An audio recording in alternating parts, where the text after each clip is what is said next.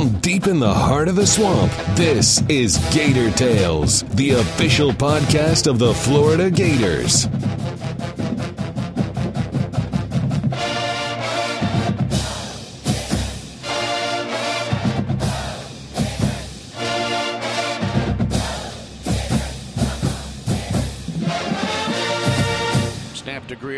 Fakes to Taylor, drops back, looks to throw. Now zings the ball and fires the ball deep down the field. Got a receiver. It's caught. It's a touchdown. Demarcus Robinson. Touchdown Gators. Grier under center. Takes the snap, fakes it to Taylor, drops back, throws over the end zone, wide open, touchdown, Jake McGee. Hell my! And the Gators lead 13 to nothing. Two receivers go wide right. Taylor, the running back, Snap to Grier. Grier over the middle, throws the ball for Powell. Makes a man miss at the 30. He's to the 40. He's to the 45. He's to the 50. He's to the 40. Down the sideline, Brandon Powell. 20, 10, 5. Touchdown, touchdown, touchdown. How my! Grier calls for the ball, takes the snap. He looks and looks and looks and throws the ball. Got a receiver, Callaway at the five yard line. He's going to score on the pylon. He's in. How my! Antonio Callaway crossing route scored it again. And what a drive for the Gators have just put on the Rebels in the last four and a half minutes of the quarter. And the Gators now have opened up a 25 to nothing lead. Welcome to Gator Tales. I'm Adam Schick. The Gators shocked the nation with their massive 38 10 upset of third-ranked Ole Miss last Saturday, and it propelled the Orange and Blue from 25th in the polls all the way up to 11th. It marked the third biggest jump in the history of the AP poll, and it has everybody talking about the Gators. Coming up on today's show, we'll look at the impact of the upset and what it means big picture for Florida, but also how it relates to the Gators' latest test at Missouri. In the process, we'll introduce you to one of the Gators' breakthrough playmakers and wide receiver Brandon Powell, find out how Chris Rumph has molded Florida's defensive line, talk about the Tigers with Scott Carter and Jim McElwain, and catch up with former Gator and current Super Bowl champion Dominique Easley. But first, the swamp was alive this weekend as a sellout crowd of over 90,000 screamed in approval during Florida's dismantling of Ole Miss. It was all the more surprising considering the Gators were a touchdown underdog going into the game. Many fans felt it ranked near the top of the all time surprise performances in the swamp, and the voice the Gators, Mick Hubert, agrees. You know, I went back and started thinking about the significance of that victory over Ole Miss, and uh, it, it, may have been one of a kind to do something that no one really expected, uh, and to do it so decidedly. I don't know that I have another game that comes to mind that, that would equal last Saturday night in beating Ole Miss. I think what you'd have to do for me, in going back to when I started in 1989, you know, when Steve Spurrier came on the next year in 1990, there were some games in there where uh, we were starting to come back. Uh, you know, start Steve was starting to build a program a little bit, and there were some surprise type games. Uh, I remember we, we, had a game. I think it was in the rain and in the, the swamp, and we beat Auburn 48 to seven in 1990. You got to remember that the, the last time Auburn had come in two years prior in 1988 they shut the Gators out on homecoming at Florida. And the significance there of that 88 shutout was the last time the Gators have ever been shut out in a game. And in 1989, we, we go out to Auburn and get beat in a heartbreaking game. We, we lost it in the last moments. Uh, we weren't very good in 89. So coming back then in uh, the year 1990, Steve comes on and, and we just waxed Auburn. But we beat a lot of people that way. We beat Georgia badly. We, you know, we had what we claimed was the best record in the league, uh, but we were ineligible to claim the title. But then in 1991, we could claim the title, and uh, we had some games like that. We beat number four Tennessee in the Swamp. I'll never forget. It was a game that uh, Larry Kennedy had the big interception, and it was maybe the loudest the Swamp had ever been at that point in time. And then you got to go to the, the game that comes to mind. Also, then would be in 1997, uh, the much talked about great victory over Florida State because they were number one in the country at that time, and, and we beat them 32 29 in that, that, thrilling game. We beat Tennessee in the 1999 season, the year after Tennessee had won the national championship in 98. The 98 game, we lose on a, on a field goal in overtime, the first ever overtime game for Florida. Tennessee goes on and wins the title. In 99, though, they come back here and we beat them, and they were number two in the country we beat them 23 21. Uh, Ron Zook's 2003 season stands out to me because we're talking about every October it's seeming like there's a gauntlet. Very similar to what we have now in this regard.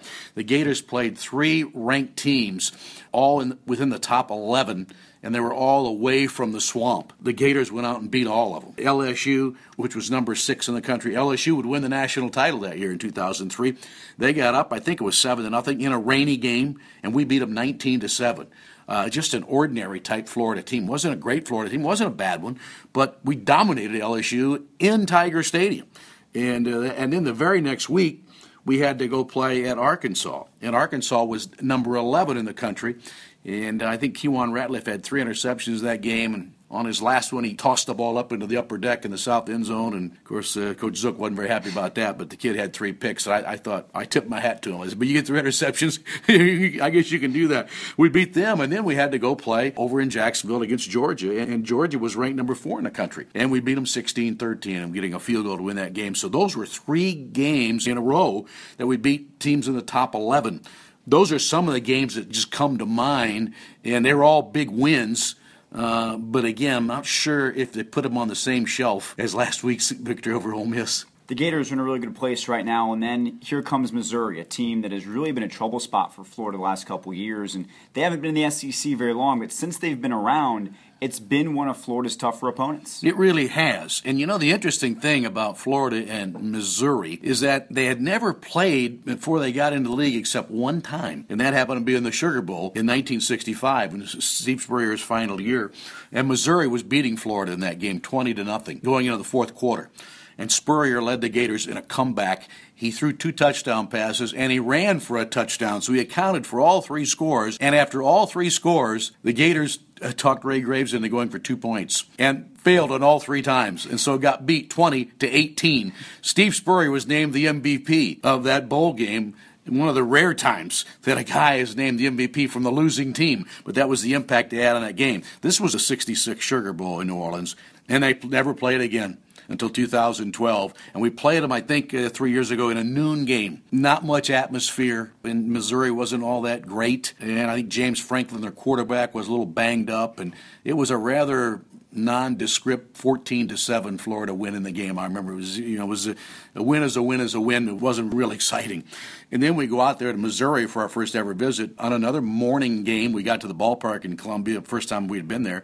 We got there about 9:30 in the morning and it was sunny not a cloud in the sky. It was about 33 degrees. It was quite chilly, and it was a great day for football, though. But we had a defensive back that got uh, thrown out of the game on like the second play of the game for helmet to helmet contact, which was questionable. And, you know, we never really kind of recovered in that game, and we got beat pretty badly in that game. We didn't get much offense out of the game, and our defense really kind of come apart a little bit.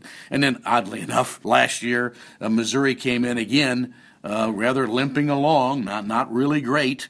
Uh, just in studying for this week's game, I'm going back and reviewing last year's game. I'm looking at all those numbers. I'm going, my goodness, wasn't like a juggernaut. Missouri came in here, but at the end of the night, you would have thought it was a juggernaut because they beat us 42 to 13. Of course, when you give them six turnovers in the game, three lost fumbles and three interceptions, and help them score as we did, and that, that's what happens. They only had 119 total yards in the game. Maty Mauk, who is suspended this week and not playing, was was out there in the swamp last year, and oh my goodness, I don't know if a winning quarterback could have a worse game than Maty Mauk had last year. Six for 18, 20 yards passing, and they ran for I think 99. So they had 119 yards and whipped us by over three touchdowns. So I would think this group of Gators who are in Columbia have a little payback to do for these guys. And, you know, we look at this game on Saturday night again, and it's another type of a pedestrian Missouri team, again, struggling on offense, but much improved over defense. And they've been good on defense, but their defensive numbers this year are, are really good. And they're doing it with some young players, too. So I've been very impressed by watching these Missouri players. Hopefully, our offense can be what it has been, because I think clearly we have our best offense since this Missouri series has resumed in the last three years. So it should make for maybe maybe one of our best performances against Missouri.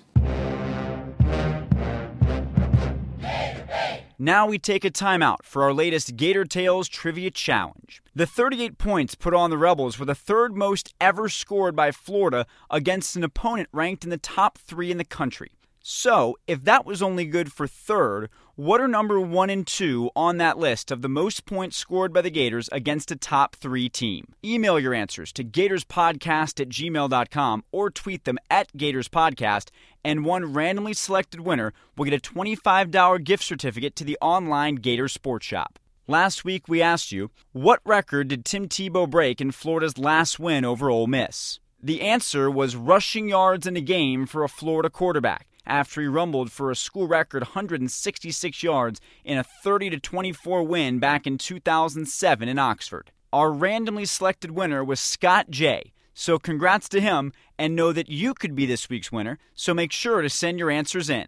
Moving on, there have been countless contributors to Florida's 5 0 start to the season, and some of the biggest performances have come from one of the smallest guys on the field. Sophomore wide receiver Brandon Powell may stand only 5'9, but he has made a huge impact at the wide receiver position, taking part in some of the most significant plays of the season and of all time. We asked the Deerfield Beach native about the magnitude of the win against the Rebels. It was great to a team coming in with that much hype for us, you know, as a team you know, to show, give us a chance to show off what we got to the, you know, the whole world. You know, it was a good, a good atmosphere to play in, and to come out with a win in a big stage like that, you know, it was great. What do you think clicked so well? It seemed like it was just the perfect game in so many aspects. Why was that the case? As a team, we prepared you know, the right way. You know, everybody bought in offense. Everybody knew their assignments, executed their assignments. Defense, you know, they did what they normally do, you know, and that's what helped us come out with a win like that. A lot of people who were there said it was like the glory days of Florida football, like the old days when national championships were being won. Did it feel different out there? Could you tell that there was something special happening? Oh uh, yeah, you get you just as a team, you know, we got that. Everybody, we want to win. You know, everybody's tired of losing. As a team, that whole week, everybody was going at it in practice, competing and then we just got to the game, and it just showed that all our hard work was paying off. What do you feel like is the biggest difference right now with the offense compared to last year? Is it confidence? What's making such a huge difference? Everybody on the right page, you know, everybody preparing the right way. That's what's helping us have so much success this year. Where did the idea come from for you to switch from running back to wide receiver? Was that something you wanted? Did the coaches bring that to you? When Coach McElwain first got here, they brought me in the office and told me they were switching me to wide receiver because that's what they felt can benefit the team. And anything that will help us get wins and whatever I can do to contribute to the team, that's what I wanted to do. What's been the toughest part about that transition for you? Uh, you know, just being a receiver, period. That's the toughest transition. You know, it's a lot different from running back. So I mean, that's been the toughest thing. But you know, I'm still learning some things. So I mean, I'll, I'll get it sooner or later. How important has Coach Dixon been in that transition? What has he really helped you focus on? Every day, he's preaching the, the little things and the little things as a receiver, catching the ball, you know, high tight running routes, giving people sticking, you know, all those things receivers do. That's what he's been doing a great job of helping me become a, a great receiver. It's a pretty big crop of wide receivers you have in there. Which guy have you learned the most from in terms of how to play the position? Pretty much all of them, really. I'm, I never played receiver before, and all those guys in the room, they've been receivers, you know, all their life. So, you know, I've been watching them, all of them from just from watching film, learning things from everybody, running routes or anything. So, pretty much everybody in the receiver group, I've been learning things from.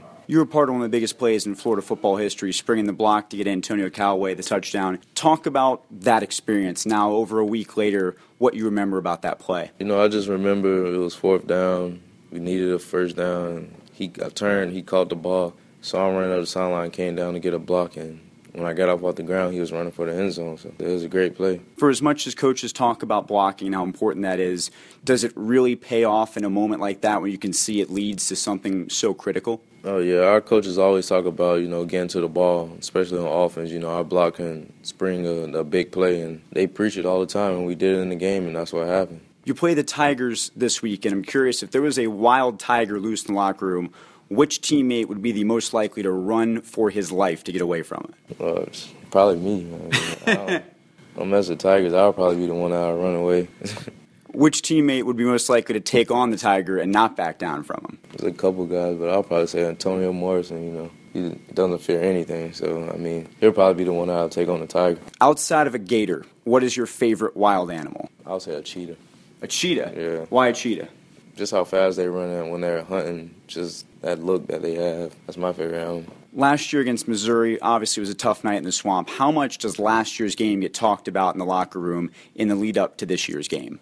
Well, we pretty much don't talk about anything that happened last year. You know that that happened last year. Was, everything is on this year. So, I mean, they're a good team. That's what we're going into this game with. What have you noticed about them specifically on film? What has really stood out to you?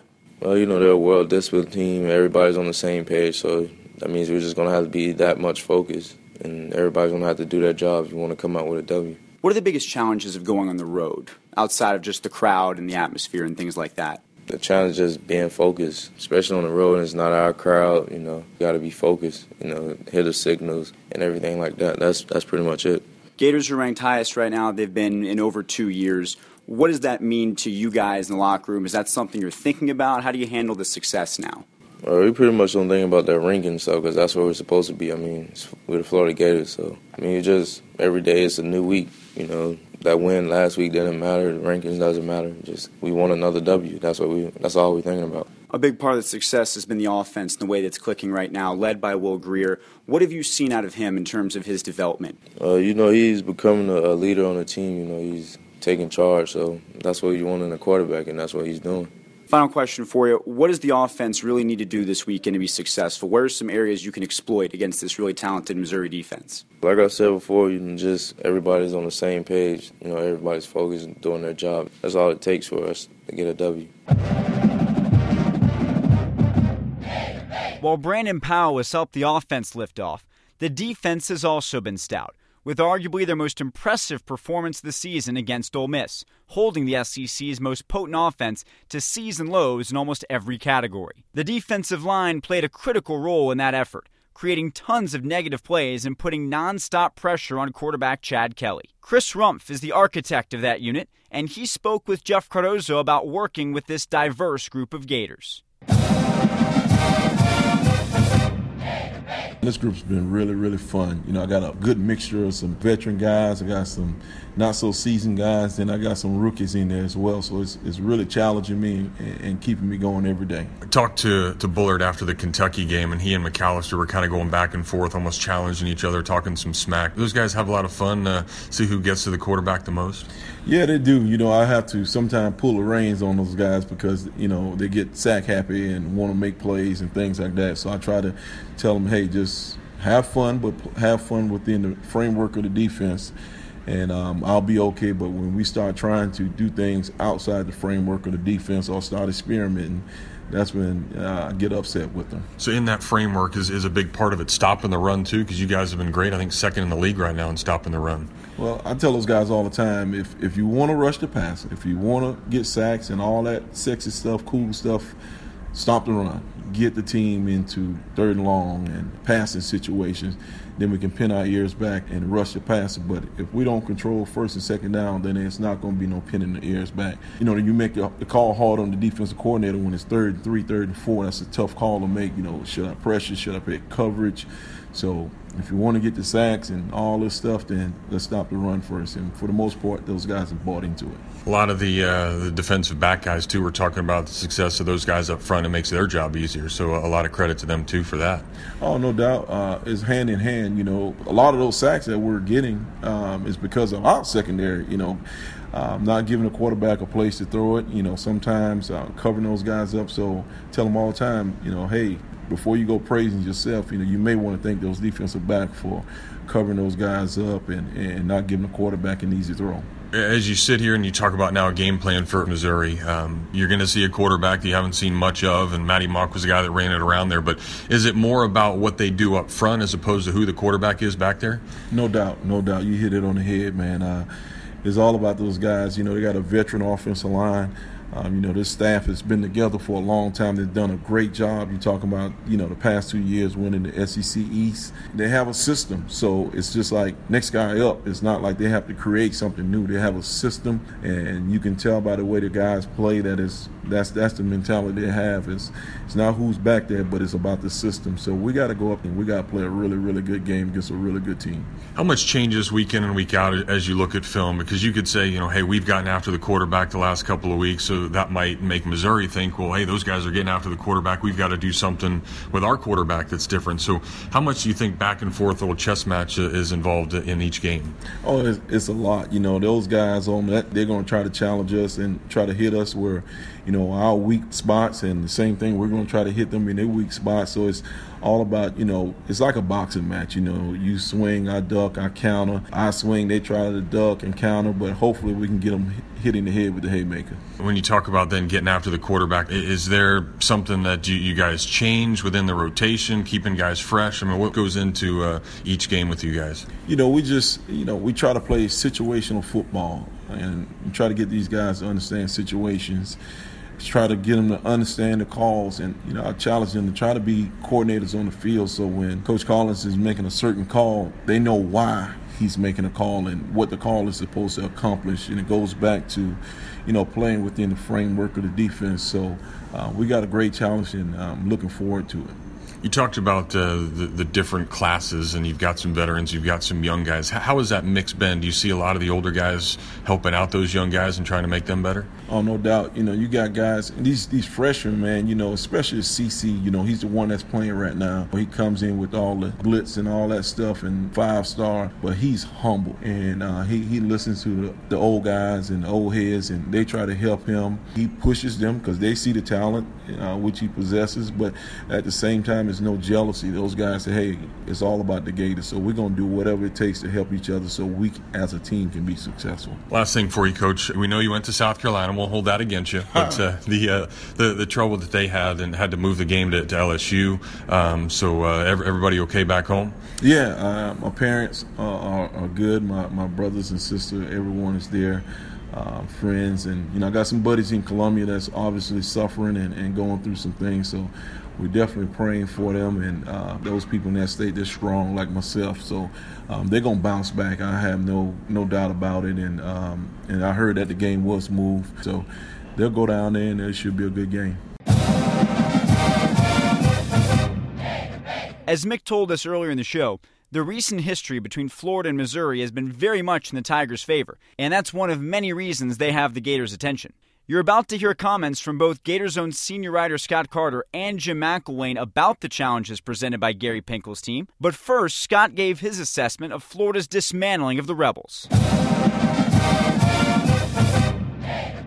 it was really the most complete performance from a Florida team probably since you know Tim Tebow era. I mean, they just they came out. The defense set the tone immediately after that first drive. The crowd was really into it. And of course, you don't expect the offense to come out and look as efficient as they did, but.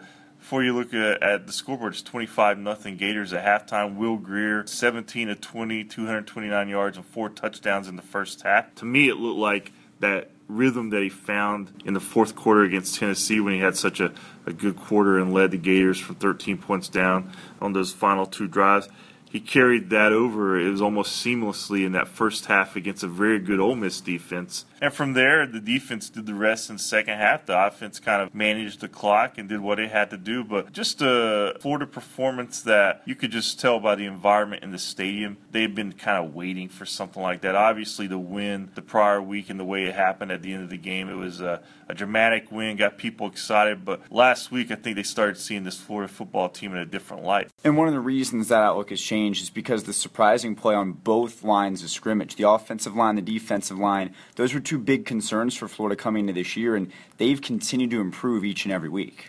Yeah, the offensive line. Some folks, you know, what was that going to look like? Because you know, we all know the story about in spring camp they finished with not even enough scholarship guys to have a spring game, and they uh, added some true freshmen over this summer that they knew were going to have to play immediately, like Martez Ivey and Fred Johnson. Those guys have come in and produced. And to me, the sign of the offensive line doing its job, it's always if they're not getting mentioned a lot in a game. And that's exactly what's happened this year with this Florida team. This was against a, an Ole Miss defense that, in some ways, was garnering more attention than the Florida defense going into the game.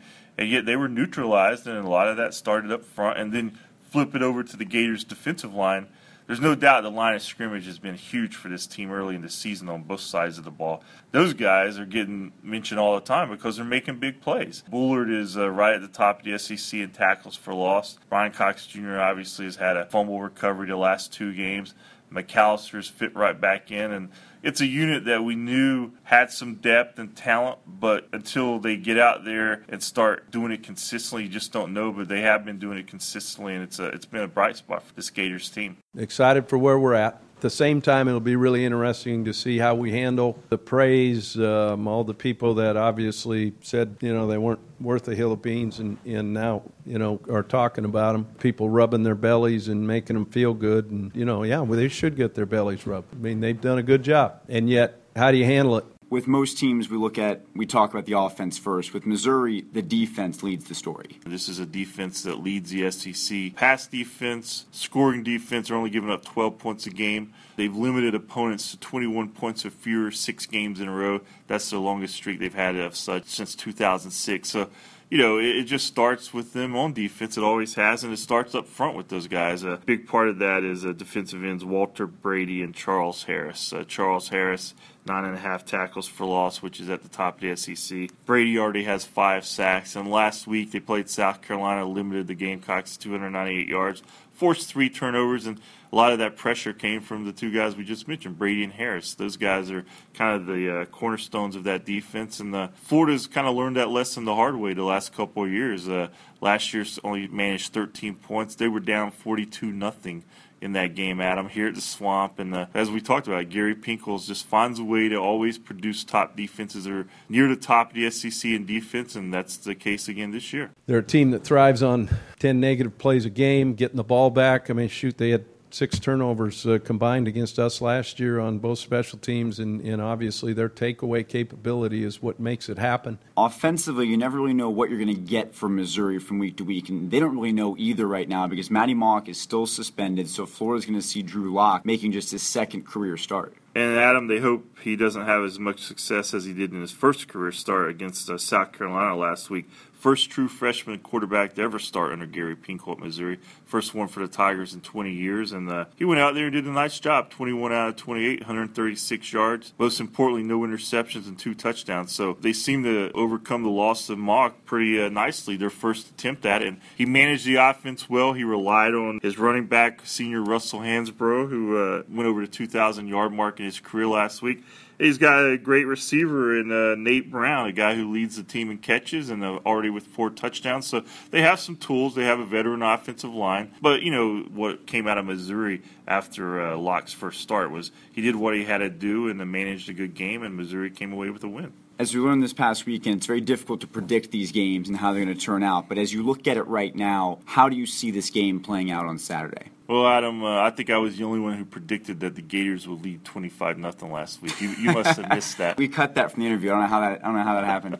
but no, uh, seriously, to me, the, the, matchup is one probably going to be more of a defensive kind of game. Uh, it's hard to imagine Florida on the road uh, at Missouri's homecoming, maybe bringing that same kind of energy out, especially knowing that the crowd's against them. And Missouri, you know, they're still learning some about their team. They're obviously got a quarterback only in his second career start. It's a defensive oriented program. Uh, so it would not surprise me to see this one play out, maybe a lower scoring affair. Just good defensive uh, play in the game, a lot of punts probably. But uh, I think it's going to be a pretty tight game out there and a, a tough one for the Gators to win. This is a team that plays the way you're supposed to play. They take care of the football offensively. They get the ball back on defense. Their red zone efficiency is fantastic when you see the amount of times they're down there and not giving up touchdowns. That's impressive. Finally, today, if you ask any football player at any level what their ultimate goal is, they're likely to say winning a Super Bowl. But the vast majority of players never even make it to the NFL, and many of the ones that do never have a chance to play for a Lombardi trophy. And that's what makes Dominique Easley's path since leaving Gainesville something of a dream. Play for an elite franchise? Check. Win a ring in your first season? Check. Come back to the swamp as an honorary Mr. Two Bits? Check. Gator Vision's Whitney Hayworth caught up with the former defensive tackle on the sidelines after his most recent task was completed. I always tell people at the Patriots that they ain't nothing like the swamp ever in this world, you know? So it's I can't even explain the feeling. And speaking of the Patriots, what's one of the toughest parts about adjusting from the SEC to the NFL? Uh, just, I mean, I won't say it's tough. It's just adjusting how we did coming from high school to college. You know, just just being professional.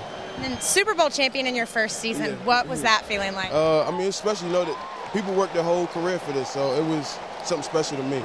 What's your biggest lesson been so far in the NFL that you've learned? Just be a professional at every place that you go because there's always eyes watching you.